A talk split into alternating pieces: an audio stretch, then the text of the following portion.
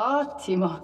Sono in uno sgabuzzino buio, in un hotel da incubo, su un'isola degli orrori, per girare un documentario sui serial killer da sola e anche disarmata. Cala il sipario sulla The Dark Pictures Anthology, con un episodio più sperimentale rispetto ai precedenti capitoli.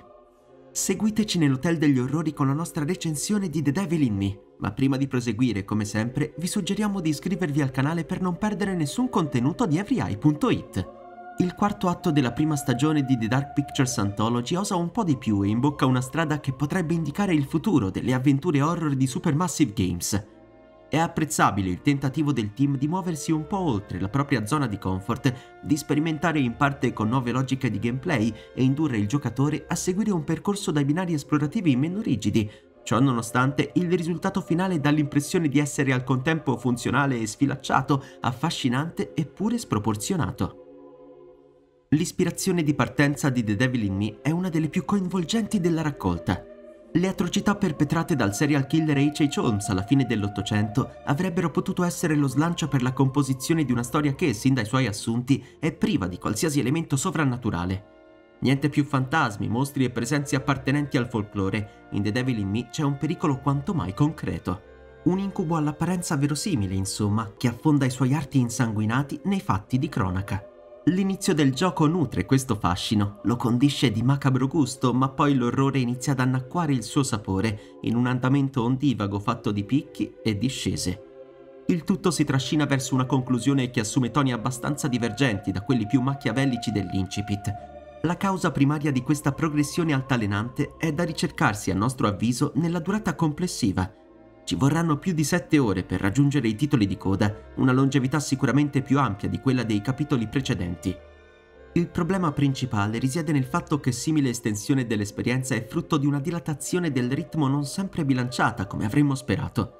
Singhiozzi di alta tensione si affiancano a frangenti flemmatici inseriti con l'obiettivo di invogliare il giocatore all'analisi attenta dello scenario. Anche più di quanto avveniva in House of Ashes, infatti, la raccolta di documenti è fondamentale per rimettere insieme i pezzi del racconto, che diventa esplicito solo a sprazzi. In alcuni momenti The Devil in Me segue timidamente le logiche di un investigativo e ci chiede di ricomporre i tasselli del suo mosaico criminale. Una scelta che sulla carta è coerente con i presupposti narrativi e rappresenta sicuramente l'idea più stimolante della The Dark Pictures Anthology, ma che si scontra con una realizzazione incostante. Il titolo di Supermassive Games vuole raccontare tanto, forse persino troppo, e parte da un brillante guizzo ispirato a Holmes per poi deviare su altri temi. Ognuno di questi spunti possiede un variabile ma sempre notevole grado di interesse, eppure nessuno trova purtroppo il modo di esprimersi pienamente. Sul fronte del racconto, i protagonisti di questo atto conclusivo sono i membri di una sgangherata troupe di documentaristi. Il gruppo sta realizzando un episodio di una serie tivù dedicata alle bestialità di Holmes. E quale migliore occasione di salvare un progetto alla deriva se non quello di girare le scene in una magione ricostruita da un generoso riccone per lo più fanatico del suddetto killer? I protagonisti si incamminano così verso un luogo eretto per assomigliare integralmente al celeberrimo castello degli orrori in cui l'assassino compiva i suoi ingegnosi omicidi. Accettare l'invito sospetto del magnate in un contesto di segretezza assoluta e con l'obbligo persino di consegnare preventivamente i cellulari richiede già di suo un pizzico di sospensione dell'incredulità, mitigata almeno in parte dalla disperazione che muove un regista intenzionato a tutti i costi a salvare la sua carriera. Neanche a dirlo, il set si rivelerà un incubo, all'interno di un ambiente orchestrato ad hoc per intrappolare questi poveri sprovveduti e sfruttarli come vittime di un gioco mortale tra torture, omicidi e ricatti psicologici.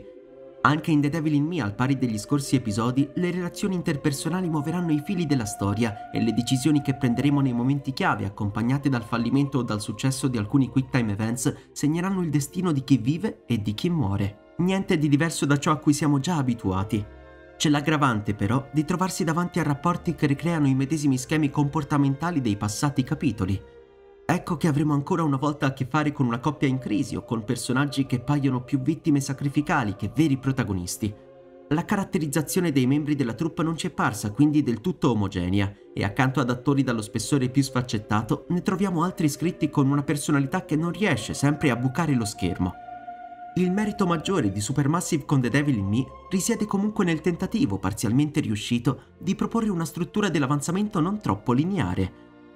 Sarà sempre il gioco a imporci il controllo di questo o quel personaggio, ma l'esplorazione dell'hotel e dei suoi dintorni si fa un po' meno rigida in confronto al passato. L'altra innovazione è rappresentata dall'uso dell'inventario. Ogni protagonista possiede specifici strumenti che possono essere utilizzati all'occorrenza per aprire cassetti bloccati e trovare nuovi indizi, oppure salvarci la vita nel momento del bisogno. Se si esclude però qualche frangente più libero, anche l'uso degli oggetti appare abbastanza guidato, con pochissimo margine per la sperimentazione. Di base è insomma un'ottima idea che avrebbe però meritato una concretizzazione più a fuoco. Così inserita, questa meccanica sembra più che altro un esperimento che magari conoscerà una superiore integrazione nella seconda stagione della The Dark Pictures Anthology.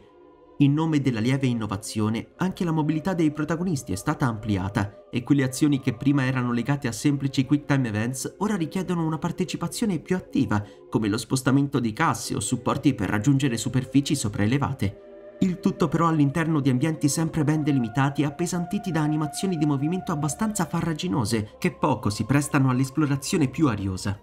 Insomma, The Devil in Me sembra proporre sotto forma di bozze dei suggerimenti ludici che hanno un potenziale ancora inespresso.